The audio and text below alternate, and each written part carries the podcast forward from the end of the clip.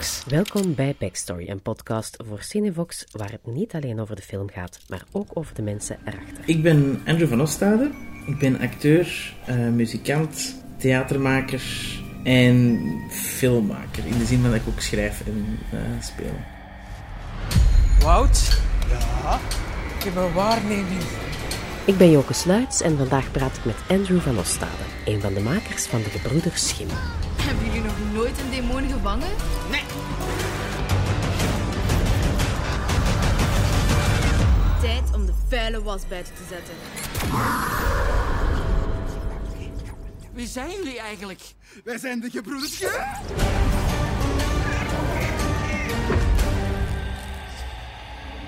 Dat is een film die ik met mijn broer uh, nu al zes of zeven jaar of zo uh, aan het maken ben. En uh, het is echt een film dicht bij ons hart. we spelen erin, we hebben het geschreven. En Michael is regisseur van opleiding, dus hij is de regisseur van de film.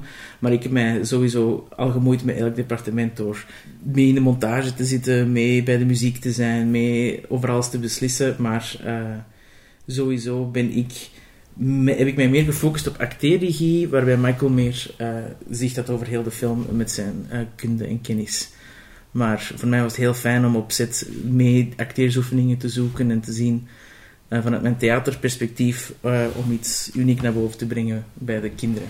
Want er zijn heel veel kinderen in de film. Het is ook een kinderfilm? Het is een, um, een familiefilm, zie ik het. In die zin van Jumanji, de originele van Robin Williams, maar zelfs ook de nieuwe, recente, dat zijn familiefilms, vind ik. Dat zijn families die je, uh, films die je met de hele familie gaat zien.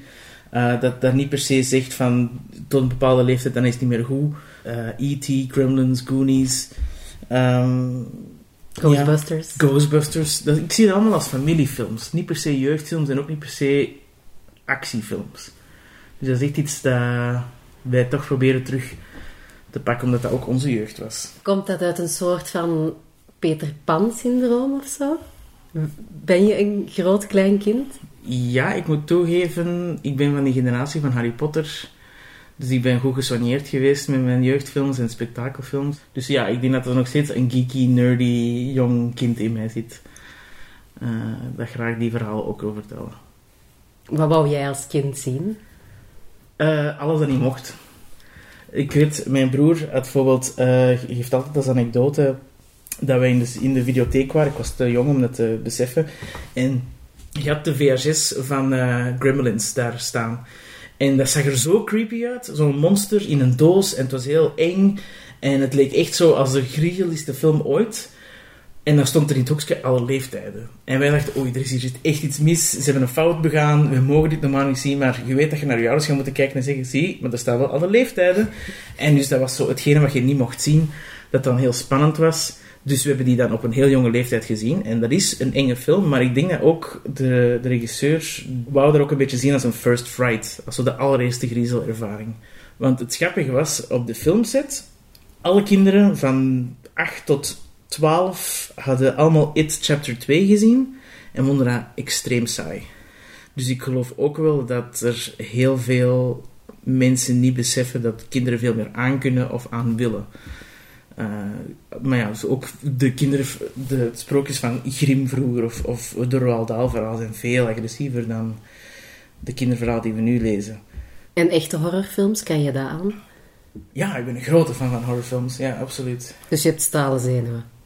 Ja, nee, ik, oh, ik heb een bloedhekel aan jumpscares omdat ik dat heel goedkoop vind. Uh, hoeveel katten er zo op tafels kunnen springen met een strijkorkest, dat vind ik altijd heel flauw. Ik ben meer fan van die, wat is dat, in, aan, at the end of the hallway, crawling naar, dichter en dichterbij. Echt zo die rare, Shining Kubrick-achtige crazy stuff. Waarom ik het vraag is omdat je, ja, uh, me verteld hebt dat je hoogsensitief bent. Mm -hmm dat je misschien ook ADD of ADHD hebt. Volgens alle online tests zeker.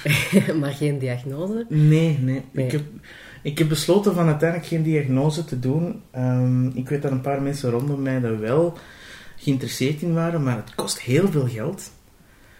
En ik denk persoonlijk, puntje bij paaltje, kun je dat voor je eigen, denk ik, beslissen op welke vorm van het spectrum dat je zei. Nu, het heeft mij persoonlijk heel erg geholpen om de term hoogsensitiviteit te claimen voor mezelf, om dat te benoemen. Omdat ik opmerkte, als ik op een filmset kom, voel ik als er een oneenigheid is. Of voel ik als er spanningen zijn. En dan heb ik de neiging, ik heb mijn eigen tot eh, zeer recent een trouwe Hufflepuffian genoemd.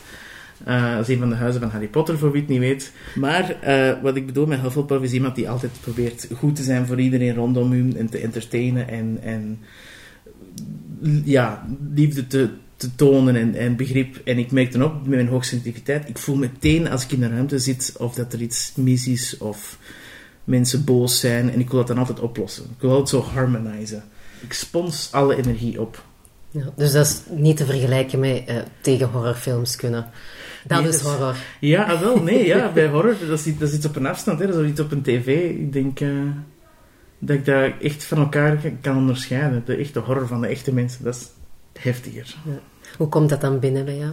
Ik heb het altijd vergeleken met een spons dat ik dan doorheen de nacht volledig opslorp. En ik ben nu nog een beetje aan het zoeken met hoe ik die spons af en toe kan uitwringen. Omdat ik merk, als, ik, als het een volgende dag is geweest met heel veel volk en heel veel ervaring en heel veel prikkels, dat ik aan het einde van de dag het moeilijk vind om die spons te ontwringen. Maar ik, het is, het is, ik zie het niet als een handicap, ik zie het meer als een, als een pluspunt, als een, als een, een manier voor mij om, om ook iets goed te betekenen voor de mensen. Want ik denk, doordat ik kan voelen als iemand zich niet op zijn gemak voelt, ga ik daar veel sneller openlijk over willen praten met die persoon en het willen oplossen. Tegenover mensen die dat totaal niet doorhebben, dat er eigenlijk iemand zich niet goed voelt of zo. Denk Is dat voor jou ook de reden van, om films te maken? Dat je mensen iets wil meegeven? Ja, ja ik, ik hou van verhalen vertellen. En of dat dan nu via film of theater of, of literatuur of zo is, ik, ik probeer altijd wel een vorm van moraliteit erin te steken. Een van onze personages in de film heeft ADHD. En ehm, ik wou heel graag tonen dat dat niet een, een probleem was, maar dat het eigenlijk een talent is. Sowieso, de, creativiteit is iets dat, dat bij mensen van ADD en ADHD echt naar boven komt. En zeker bij deadlines. Ehm, dat vind ik zo knap, hoe dat, dat zo opeens... Al die, die creativiteit en al die, die brainstorms die in je hoofd bezig gaan, dat dat opeens uitgeperst wordt in een soort van flessenhals naar een enorm prachtig mooi eindproduct. Ehm, ik denk dat je die highs en die lows nodig hebt. Zo, dat procrastination is iets heel typisch bij ADD en ADHD. En dat, dat kan soms voor stress zorgen. Maar ik vind tegelijkertijd, in die, in die laatste uren die je dan hebt, of die laatste dagen die je dan hebt, opeens ziet je daar iemand ontpoppen die iets ongelooflijk fantastisch kan maken. Eh, omdat die zich opeens volledig focussen op, op, één, op één specifiek ding. En dat is, dat is ongelooflijk om te zien. Op de momenten dat je nog niet aan die deadline zit, geloof je dan in jezelf dat het gaat klaargeraken? Nee, ja. Self-doubt is denk ik ook sowieso bij elke artist zo'n soort van eh, eh, probleem. Maar sowieso, ik, ik merk op dat ik bijvoorbeeld... Ik weet nu niet of het ADD is of hoogsensitief, maar ik heb heel veel conversaties met mensen in mijn hoofd. Ik merk op dat als ik, als ik met een conflict zit of zo, dan heb ik, voordat ik die persoon zie, heb ik daar 6000 soort van gesprekken in mijn hoofd van hoe het zou kunnen gaan. En dat is eigenlijk precies een soort van mentale screenwriting die, voor ik voor mezelf doe. Maar ehm, ik hou me daar echt wel mee bezig. Van de juiste dingen te zeggen op de juiste tijd. En, en mijn hoofd zit er dan al echt dagen mee bezig. Lukt het dan ook om de, de gesprekken die je op voorhand in je hoofd gevoerd hebt, effectief te voeren? Nu. ik denk sowieso, je hebt een personage in je hoofd dan ge- gecreëerd van die persoon, maar op het moment zelf gaat die persoon andere antwoorden geven. Maar het helpt me denk ik ook wel om daarmee bezig te zijn, om die gesprekken te voeren, want zo kan ik op mijn eigen woorden komen. Dus dat soort gesprekken, die, die komen dan wel van pas als je bijvoorbeeld een film moet gaan pitchen. Ja, ja, oh, ik vind het heel leuk om een film te pitchen. Ik weet dat heel veel mensen daar zenuwachtig voor zijn, maar ik vind het leuk om... Ik bedoel, als je iets maakt, dan zijn ze daar normaal gezien enthousiast over. Zeker in de prille beginfase, omdat het een pitch is. Dan kan het nog alles worden. En dus ik vind het geweldig om dan daar te staan en, en eigenlijk een soort van boxmatch te houden en te- en u te overtuigen van, van mijn fantastisch idee. Om echt te zeggen van, eh, komt eens mee in mijn wereld, kruipt eens mee in mijn kop en ik ga u even alles uitleggen hoe ik het zie. Vind ik geweldig. En als je nu zo'n gesprek niet hebt kunnen voorbereiden, hoe gaat dat dan? Volledig chaotisch. Nee, sowieso. Maar dat is, dat is denk ik mijn hoofd die niet stil zit. Kan je onverwachte situaties aan? Hmm, niet altijd. Ik merk soms op... ehm, in principe is mijn leven absoluut ongestructureerd. En ga ik van project naar project. En uiteraard heb ik er 16. Ehm, maar... eh, en ik zie wel af en toe, als er dan iets anders is dan dat ik, ik denk dat zou gaan, is dat even zo aanpassen en, en voelen. En meestal, hoe meer ik mij niet op mijn gemak voel, hoe meer het dan zo'n situatie is. Dan is dat zo heel typisch, ehm, bijvoorbeeld als ik voor de eerste keer aan een filmset ga, is dat heel spannend, omdat eh, zeker als je een kleine rol hebt, dan zet je daar voor twee dagen van de dertig. En afhankelijk of dat je in het begin of aan het einde van de productie zit, zijn, zitten die al in een bepaalde klik met allemaal insider jokes waarvan je niks weet. Dus dat is soms wel intimiderend om die universum binnen te kruipen en te hopen dat je je op je gemak voelt. Eh, dat is altijd heel intimiderend, zo de eerste draaidag. Dat is de set, dat is een, een mini-constructie. Ja. Hoe is dat dan in het leven? Ehm, ja, alles rond administratie of logistiek is super beangstigend. Dat je zoiets verkeerd zegt bij een of ander gesprek met een eh, st- stadsloketmens. of ik weet het niet. Dus je, je wilt niks verkeerd zeggen. Dus ah, sowieso ben ik in, in, in het echte leven extreem verlegen. Eh, in winkels mompel ik, maar ik ben daar nu meer aan het op aan het letten dat als ik eh, aan de kassa sta, dat ik niet zo eh, zoiets mompel, maar ik zeg een fijne dag voor u ook, meneer of mevrouw, en wegwandelen. Maar sowieso... Op voorhand gerepeteerd. Ja, ja, ja. Zo- ja, maar ja, het is, het Ik naar de echt- winkel even het gesprek ja, ja, ja. Even is, is gewoon van, oké, dat gaat goed komen. Je weet wat je moet doen. Nu, ik ben niet zo dat ik daar dan drie uur of zo over sta te brainstormen, maar ik merk ook, op familiefeestjes of zo, ik klap helemaal toe. Dus zoek ik wel vormen van communicatie. Heel lang is het moeilijk voor mij geweest om smalltalk te houden. Nu is, dat, nu is het echt veel gemakkelijker omdat ik het eh, op heb getraind, maar in het begin was ik echt een, een, een muur. Eh, Binnenkort is jullie première, hè? Hoe gaat Ja. dat gaan? Geweldig. Ja. ja Geen ik kijk, small talk. eh, wel, maar wat ik fijn vind aan die première is dat is mijn speeltuin. Ik heb het gevoel dat ik met die film iets heb bewezen en dus voel ik me meer op mijn gemak. Het is meer als mensen mij niet kennen en ik niet het gevoel heb dat ik kan zeggen van ik ben meer dan, dan wie dat je denkt dat ik ben, dat ik mij onzekerder zou voelen. Maar ik denk met, met zo'n film of als ik een, een, een voorstelling speel in theater, daarna heb ik goesting om met mensen te praten en te zeggen van, wat vonden ervan, wat vonden er niet goed van, of er wel goed van. Heeft het u iets gedaan, heeft het u iets niet gedaan? Ik zoek er altijd wel op. En wat is het dan dat je bewezen hebt? Ehm, ik denk, op filmvlak is het denk ik een soort van opboxing tegen typecasting. Ik weet sowieso dat als mensen mij al eerder hebben gezien, dan zal het altijd gegaan zijn eh, voor de, rol van socially awkward fat guy. Dat is iets dat ik nu al elke keer heb gespeeld en heel goed kan.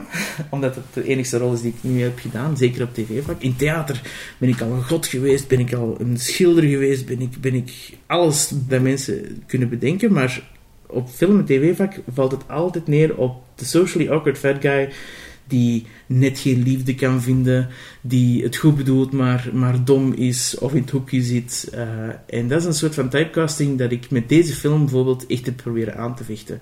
Dat wij, wij bedoel ik mensen die zwaarlijvig zijn of dik, dat die wel stunts kunnen doen en wel grappig kunnen zijn en wel de hero kunnen zijn met de, met de zogezegde wapen in hun hand eh, het kwade bestrijden vond ik heel belangrijk om die body positivity eens te tonen, want ik voel dat dat veel te zeldzaam zich toont. In Amerika heb hier en daar een paar momenten dat dat stilletjes aan doorkomt. En je hebt zo van die famous comedians of zo, Melissa McCarthy.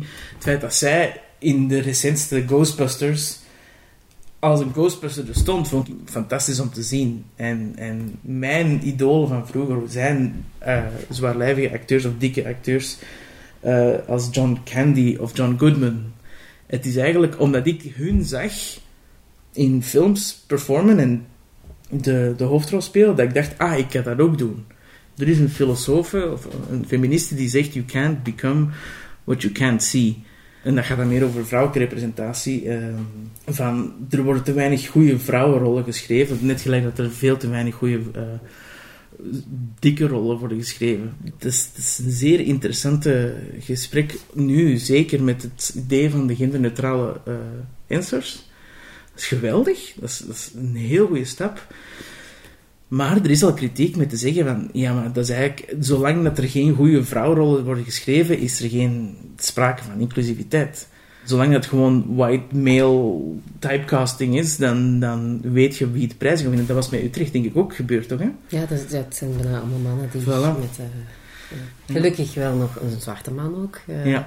Maar ja, de rollen voor vrouwen zijn niet voor het grijpen. Nee. Dus, ehm, Het klinkt heel stom, hè? En, en zeker ben ik daar heel bewust van bij als ik scenario's schrijf.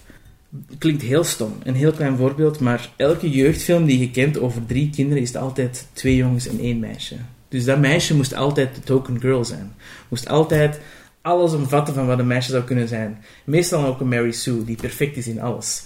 Want dat is ook zo'n wave of feminism die nodig was, maar thank God dat we daar nu ook voorbij zijn, is die Mary Sue is de perfecte vrouw, die absoluut geen character development heeft, die geen flaws heeft, die geen gebreken heeft, geen eh, eigen conflicten, maar eigenlijk zo perfect en zo geniaal is en sterk en slim en creatief en controle over alles hebben, dat ook geen, helemaal geen interessant personage is.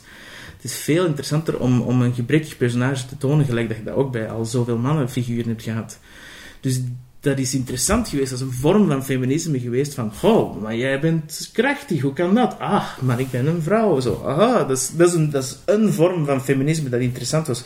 Maar nu zijn we nog veel verder, waarbij we gewoon kunnen zeggen, eigenlijk maakt het niet uit welk gender of welk, wie het speelt, het, maar het moet wel een interessant personage zijn. Het moet, het moet iemand zijn met, met, met wants en needs en, en gebreken. En bij onze film hebben we dat proberen zeker ook te creëren, dat ons hoofdrol niet gewoon Alice in Wonderland is, waarvan die gewoon alles ondergaat en eh, de personages er rondom iets zot zijn. Maar zij heeft ook een, een probleem of een, een, een angst.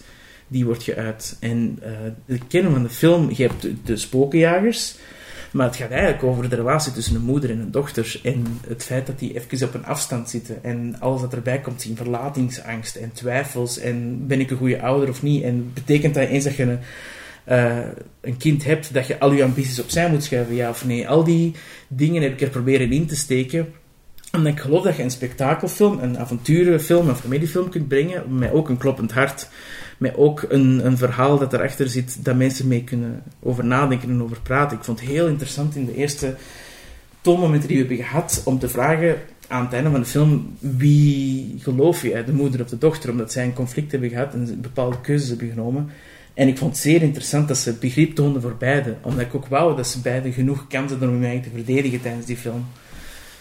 Maar dus ja, eh, kortom, representatie is zeer belangrijk. Wat voor personage is het dan? Wat zijn haar flaws? Wat zijn de dingen waarin kinderen kunnen denken? Ik herken mij daarin of ik vecht daar ook mee. Eh, van ons hoofdpersonage is het sowieso verlatingsangst. Ik wil nog niet te veel verklappen van de film, maar het gaat ook over het praten van uw problemen. Zo heb je demonen en om een eh, demon te kunnen bevechten moet je zijn naam kennen. En wij hebben eigenlijk een beetje gespeeld met het idee dat je nog een ander soort van monster had, dat eh, een beetje een representatie is van je onzekerheden en je angsten. En als je daar geen aandacht aan geeft, dan worden die groter en problematischer.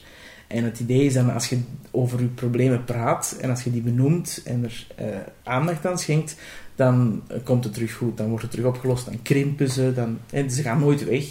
Ehm, en dus bij onze hoofdpersonage is dat verlatingsangst. Wat zijn jouw demonen?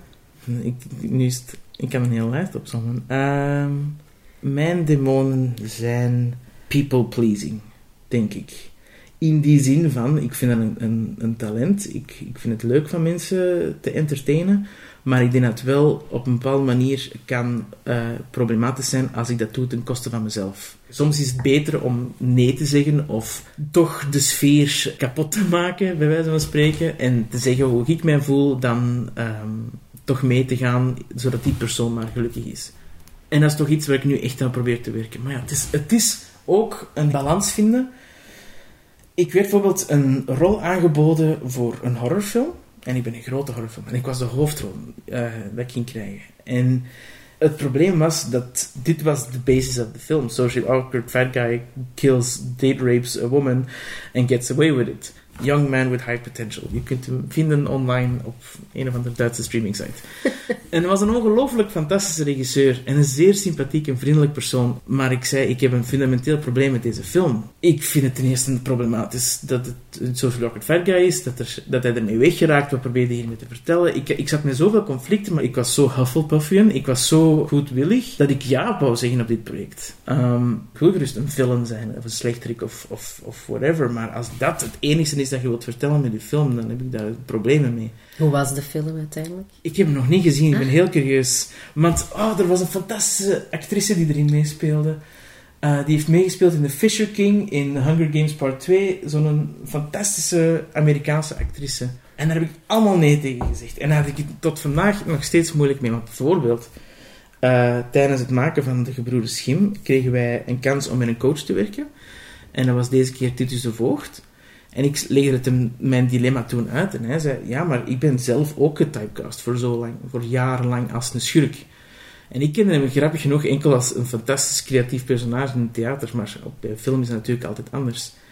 En hij zei, je moet die rollen aannemen. Het is pas veel later dat je kunt kiezen welke rol je neemt. Dus dat is een enorm balans en wikken en wegen. En, en het is, dat is mijn grootste demon, is nee kunnen zeggen. Durven zeggen. En hopen dat mensen dat zouden respecteren. En dat ik niet daardoor op een soort van blacklist zou geraken. Van, dat is die ene die alleen maar vanaf nu de held wil spelen of zo. Als people pleaser, hoe ben je er dan mee bezig? Hoe mensen naar jouw film gaan kijken nu? Waarschijnlijk ga ik elke Facebook comment opzoeken. Ik zal uh, de film googlen. Ik ben heel benieuwd wat mensen zeggen over de film. En absoluut totaal geen probleem moesten mensen zeggen: ah, ik vind hem te saai, ik vind hem te zus, ik vind hem te zo. Daar heb ik eigenlijk fundamenteel geen problemen mee. Maar ik ben wel benieuwd. Ik ben curieus. Want er zit denk ik wel heel veel van onze eigen gevoelens die ik met mijn broer heb neergepend in die film. Dus het is een heel persoonlijke film. Hoezo persoonlijk? Um, het, er zit die ruzie, er zitten heel veel emotionele discussies in de film. Er zitten heel veel het aankaarten van problemen, het aanspreken van ik zit met iets, is denk ik iets dat, dat ik heel graag wil dat, dat, meer, dat mensen gewoon meer, meer praten over waar ze mee zitten. Dat is denk ik de incentive die ik had met deze film te schrijven. Ik weet nog heel, heel, heel lang geleden dat ik een gesprek had met mijn partner van, ah ja, kinderen krijgen ja of nee. En ik denk dat zij toen dacht van, eens dat ik een kind heb, is het voorbij. Is mijn carrière voorbij. En ik was daar kwaad om van, dat kan niet, dat is, dat is, niet waar, dat is niet waar. En ik denk dat ik daardoor ook deel dat in die film heb verwerkt, is die dilemma van, ehm, hoe zit die balans tussen werk en familie? En is dat zo gemakkelijk als mensen zeggen dat dat is? Nee, maar dat betekent niet dat je iets niet of wel kunt doen. Hoe zit die balans tussen werk en familie? Nu, heel interessant. We hebben nu een dochter van een jaar. En we hebben nu al af en toe ontdekt van... Uh, Oké, dat gaat niet meer, dat gaat wel nog. Maar we proberen echt een absolute balans te vinden um, uh, in, in ons leven. En zeker er niet voor te zorgen dat één persoon zich volledig opoffert om zo huismoeder of huisvader te zijn. Ik denk wij alle twee zeer ambitieuze, creatieve mensen zijn die graag ons ei willen leggen. Dus we gaan dat nog steeds blijven doen en elkaar steunen in dat te doen. En dat is denk ik gewoon een kwestie van agendas naast elkaar zetten. En hoe zit het met een uh, baby en een hoogsensitief persoon? Sowieso denk ik dat uh, mijn dochter ook hoogsensitief is. Um, maar ik ben nu al? Niet, ja, je voelt dat die, die slorpt, als, als wij slechtgezind zijn, dan slorpt hij dat zeker ook op. Um, dat gaat interessant zijn hoe dat, dat verder evolueert. Maar jij kan het wel aan als, uh, als ja, er gehuild wordt. Ja, ja, absoluut. Dat is, um, was iets heel interessant. In die eerste paar maanden hebben die blijkbaar iets genaamd het huiluurtje. En dan is dat iets dat die aan het einde van de dag gewoon een uur lang heel luid huilen. En in het begin was dat intimiderend en wist ik nog niet over het concept van het huiluurtje. Maar eens ik de regels ervan kende en wist dat dat een ding was, omarmde ik dat. Dan zat ik daar in de sofa, had ik de baby in mijn handen en zou ik een uur lang ja zeggen en daarna luisteren, want dat is blijkbaar heel belangrijk. Dat is voor die baby een manier om gewoon eens te ventileren. Gelijk dat als wij terug thuiskomen aan het werk, amai, het was, ik zat in de film of ik had last van een baas die op mij riep of zo. Of, oh amai, dat was eigenlijk wel leuk vandaag. Maar die weten nog niet daarmee om te gaan. Die zijn net in de wereld uitgekakt en die weten niet eens hoe de wereld in elkaar zit. En die zijn zo gefrustreerd, dus die willen gewoon een uur lang even gewoon alles ventileren. En eens dat ik dat begreep, dat dat een ding was, dan kon ik daar volledig mee om en dan nam ik daar tijd voor. En dan na een paar weken nam ik wat noise cancelling headphones. en zou ik daar ook gewoon naar, steeds naar luisteren en respecteren. Maar de baby had dat niet door dat ik koptelefoons aan had. Maar dat hielp wel. Want dat is heel intens. Een huilende baby voor een uur lang in die oren krijgen. Iedereen zou eigenlijk een huiluurtje moeten hebben. Absoluut. Heb je een psycholoog? Nee.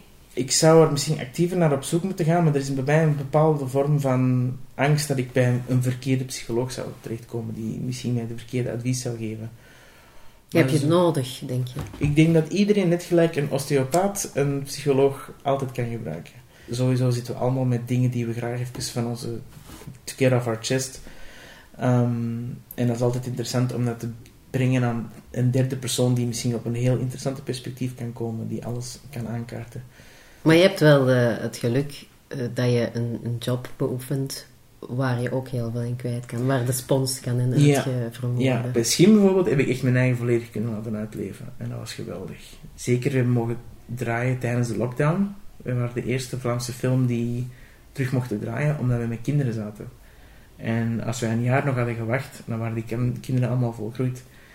Dus ik heb denk ik wel het geluk gehad van echt mijn eigen volledig te kunnen laten uitleven tijdens die rare periode.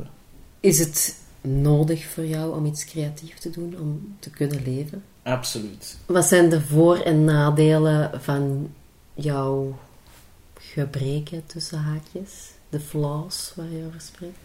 In je job? Ik overpijns natuurlijk alles, dus sowieso stress ik soms te hard over dingen van, oh, is het wel nu goed of niet als ik een rol aanneem of niet? Bijvoorbeeld heel dat, dat verhaal rond die socially awkward fat guy moordenaars, verkrachters. Daar heb ik heel lang mee gezeten. Daar heb ik heel lang over getwijfeld, heel lang over gedacht van, ja, mag ik mezelf acteur noemen als ik al nee tegen een hoofdrol? Ehm, dus op dat vlak ben ik daar heel erg mee bezig, maar misschien is dat ook hopelijk ook iets goed. Ehm, ik blijf erbij dat uw gebreken ook uw talenten zijn. Er is een fantastische autist die door haar autisme uh, slachthuizen heeft ontworpen. Uh, ik als vegan heb totaal geen interesse in, in slachthuizen, maar uh, het is door haar autisme dat zij um, een bepaalde ontwerp heeft gemaakt om die, koe, om die koeien die dan uh, worden geslacht, dat die kleine prikkels krijgen en hier en daar. En, en dat het niet in één... Er is, een fantastisch ontwerp rond. Dat is ongelooflijk om te zien, want zij heeft daarna ook heel veel presentatie gegeven over promotie van, van waarom autisme niet een, een beperking moet zijn, maar eigenlijk iets dat een andere visie brengt. Dingen, zij kunnen dingen aankaarten die andere mensen niet zien, door de gevoeligheid die zij hebben. En ik geloof zo hard dat mensen met ADHD of ADD juist diezelfde talenten hebben, die juist diezelfde dingen doen die andere mensen juist niet doen. En daardoor komen waar zij komen. Kan je dat uitleggen, wat dat dan is? Wat, wij, of, ja, wat mensen met ADD of ADHD doen dat andere mensen niet doen? Kun jij dat? nee, want ik heb ADD, dus ik kan heel weinig uitleggen. Ja, ja. Ik zou nooit kunnen gaan pitchen. Of ik, of ik denk dat ik dat niet kan. Ik blokkeer. Ik, ah, zo. Ja. Ik denk dat er ook heel individueel is bij iedereen waar hun kenmerken en hun jobs die ze uitvoeren dat dat wel of niet uh, uitkomt. Ik denk dat met ADHD of ADD, dat daar een enorme focus kan zijn wanneer het nodig is en tegelijkertijd een enorme creativiteit. Ik, ik heb nog niemand ontdekt die ADHD of ADD heeft die niet creatief is. Die niet een bepaalde fascinatie voor iets heeft, of een fascinatie voor verschillende dingen tegelijkertijd. En daar als een bezetene mee bezig zijn en durven van het ene naar het andere over te stappen. Dat vind ik zeer uniek. Dat is niet iets dat mensen zonder. Maar ik, ja, het is ook een spectrum, dus het is denk niet iets dat je. Dat, er is geen on-off switch denk bij ADD of ADHD. Er is gewoon een hoop guidelines en kenmerken en dingen die je kunt aanvinken of dat je dat hebt of niet. Mm. Um, ja, heel veel mensen denken ADHD is gewoon druk. Hè? Ja, dat is, dat is niet waar. Um, dat, dat is veel gelaagder dan dat. Ben jij druk? Ik denk dat ik dat kan zijn. Maar even hoe kan ik ook echt genieten van absolute introverte stilte.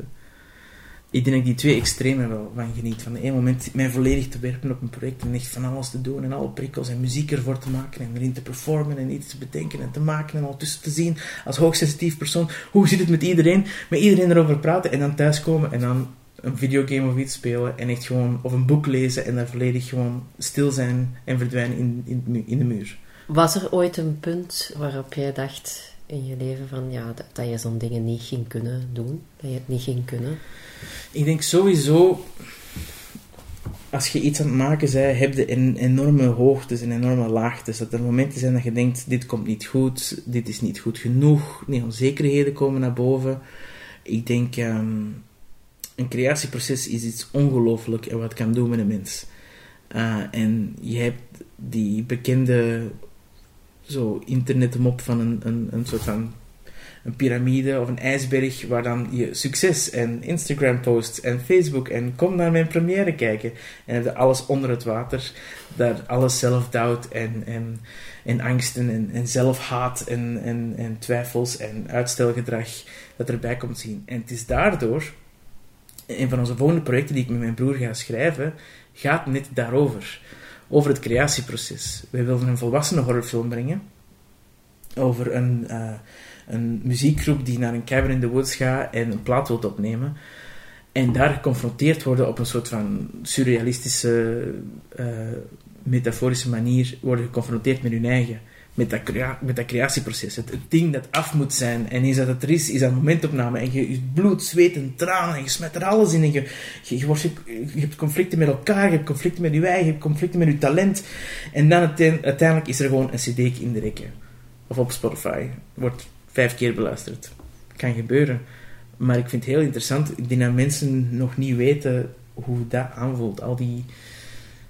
De modder waar door moet ploeteren voordat je iets schoon kunt maken. Wat als het slecht onthaald wordt? Als het slecht onthaald wordt, dan wordt het even emotioneel, denk ik. Dan is het even zo... Oei, dan hebben we toch echt het anders gezien dan we dachten. Van, oké, wij geloven hier keihard zelf in. Maar dat kan keihard gebeuren. Het kan ook zijn dat het gewoon mensen hun ding niet is. Dat ook niet, niet het moment is. Soms heb je... Uh, maar dat zal, dat zal proberen op zoek te gaan naar excuses. Maar je hebt uh, films die pas tien jaar later hun publiek vonden. Maar dan is dat zo. En dan hopelijk hebben wij goede feedback om mee te nemen naar het volgende project. En dan, ik denk sowieso geleerd uit al die fouten. Maar ja, dat gaat wel denk ik hard zijn als, als, als iedereen het echt universeel slecht vindt en iedereen zegt, amai, wat was deze? En je hebt zo, Xander de Rijkers houdt het voor bekeken en die doet zo 20 minuten van, dit was kak. Dan zal ik het wel aan tand vinden, ja. Jullie vorige werk is niet zo goed onthouden? Nee, die Baba Yaga film, dat was eigenlijk in opdracht van. Dat is een film die bestaat uit compromissen. Die bestaat uit, je hebt maar twee weken om een scenario te schrijven. Je hebt maar zoveel budget. Helaas kun je niet bij elke film uh, voorstellen staan. Ja, maar... Hè. Um, maar ik weet bijvoorbeeld dat Xander de Rijken heeft daar dan iets over gedaan. Wij hadden het voor bekeken en ik ben een heel grote fan van Xander de Rijken. Het enige wat ik gewoon spijtig vond was dat hij niet mopjes maakte over de film. Ik weet nog dat hij mopjes over mij maakte, dat ik mijn eigen had gecast in de film en zo. En ik heb wel erover aangesproken en hij zei, ah, ik zal het er wel uithalen. Maar ik denk, speel op de bal en niet de man. Waarom mag ik niet een rol spelen in mijn eigen film? Hij is een heel grote fan van uh, Britse series die dat constant doen. Schrijvers die... Uh, League of Gentlemen is een, een Britse um, trio die alle personages van een dorp spelen. Dus ik, ik dacht, ik wil ook zoiets karikaturaal zot doen. Dus als hem daar al problemen had, dan gaat hem ook problemen met de Gebroeders Schim. Maar ik denk dat hij de film wel beter gaat vinden. Okay. Want sowieso, de Gebroeders Schim is een passieproject. Dat is van ons. Dus uh, Gebroeders Schim is ook wel leren uit de fouten? Ja, sowieso. Amai, absoluut. We hebben heel veel geleerd uit. Dat is hetgeen waar ik heel dankbaar ben aan die Baba Yaga film. Het is niets waar ik over schaam, omdat ik voel... Amai, ik heb daar veel uit geleerd. Dus misschien een zegen dat je even kunnen oefenen hebt voor ja, het kind. Zo zagen we dat. Zo zagen we dat. Ik denk, als we niet Baba Yaga hadden gemaakt, had Schim een andere film geweest. Dus we hebben daar heel veel uit geleerd. Dus ik ben zeer dankbaar. Ik hoef het gewoon niet uh, als een tattoo op mijn schouder te hebben. yes! Want, ja. Het zou een goede insteek kunnen zijn voor mensen die iets maken en dat wordt afgebroken. Dat je gewoon wel in je achterhoofd houdt dat dat nodig kan zijn om het Ja. volgende te kunnen maken. Ja, absoluut. Ook uh, stomme dingen als een kortfilm maken voordat je een langspeelfilm maakt of zo. Je kunt... Af en toe kom ik collega's tegen die niks durven doen totdat het perfect is. En dat is denk ik ook iets, perfectionisme is ook iets dat mensen met ADHD of ADD hebben. Niet durven doen eh, eh, en dan toch geforceerd zijn door een deadline om het te maken. Perfectionistisch is, is, is een ongelooflijke eigenschap, maar het, het nadeel ervan is dat je misschien niet snel durft iets maken en het leren. En dus, ik wil niet zeggen kwantiteit boven kwaliteit, maar doe, maak, leer en continue. Of, En val hè, op je... veel, veel harder, veel better. Beckett. Ik zal, het, eh, ik zal slim overkomen door een Beckett quote te gebruiken, maar eerst me niet is veel, veel harder. Eh, veel again, veel better. Ik vind het een heel schoon eh, motto om, om aldoende te leren. Maar ja, je wilt dat niet doen eh, met een soort van cinematieket daar iedereen 10 euro voor betaalt voor je mislukte poging te zien. Maar, Het maken van een film is, ehm, is het product er voor altijd. ja, Als je een momentopname. theaterstuk eh, speelt en het mislukt, Dan verdwijnt het, ja. Maar ehm, ik vind het veel interessanter om een mislukte, een beautiful failure te maken dan een, dan een boring vanille film, bij wijze van spreken. Zo 7 op 10. Oh, het is een film. Ik vergeet hem al wanneer ik de cinema uitstap. Ik wil liever dat mensen zo een, haat-liefde hebben naar buiten komen en zeggen, wat voor kak was dat wel niet? En daar echt zo zeven weken over nadenkt. Oh, hoe slecht was die film wel niet? Of hoe fantastisch liever dat, een, een- om een experiment te doen. En durven kruisbestuivingen te doen en, en genres door elkaar te smijten. Laat ons een Jurassic Park in Vlaanderen maken. Laat ons een of ander Vlaamse professor eh, hebben, wetenschapper die een of ander dino heeft uitgevonden. Ik weet ik denk dat Xander de Rijken wel zal willen Ah, maar meewerken. ja, zo- Nee, maar het zotte is, het is, wij denken, denk ik heel gelijk. Maar ik vind ook sowieso het idee van eh, de Vlaamse comedians en de Vlaamse filmwereld samen te brengen, ik denk dat dat heel interessant kan zijn. Omdat in Amerika wordt er al, wordt er al zo vaak gedaan een soort van writing room en, en brainstormen en, en zeker eh, comedies, maar ook emotionele drama's. Ik denk dat comedians veel meer weten hoe dat in elkaar zit. Dat die veel meer weten hoe dat de mens in elkaar zit. Hun, hun, hun, hun highs en hun lows. Dus ik denk sowieso, Xander de Rijken, als je wilt samenwerken. Ja, en, maar sowieso, ik heb al duizenden gesprekken gehad met Xander in mijn hoofd. Dus nu moet ik het gewoon het echte voeren. Voilà, ik kom helemaal niet over als een stalker. In mijn hoofd. Dit was Backstory met Andrew van Ostade. Bedankt om te luisteren.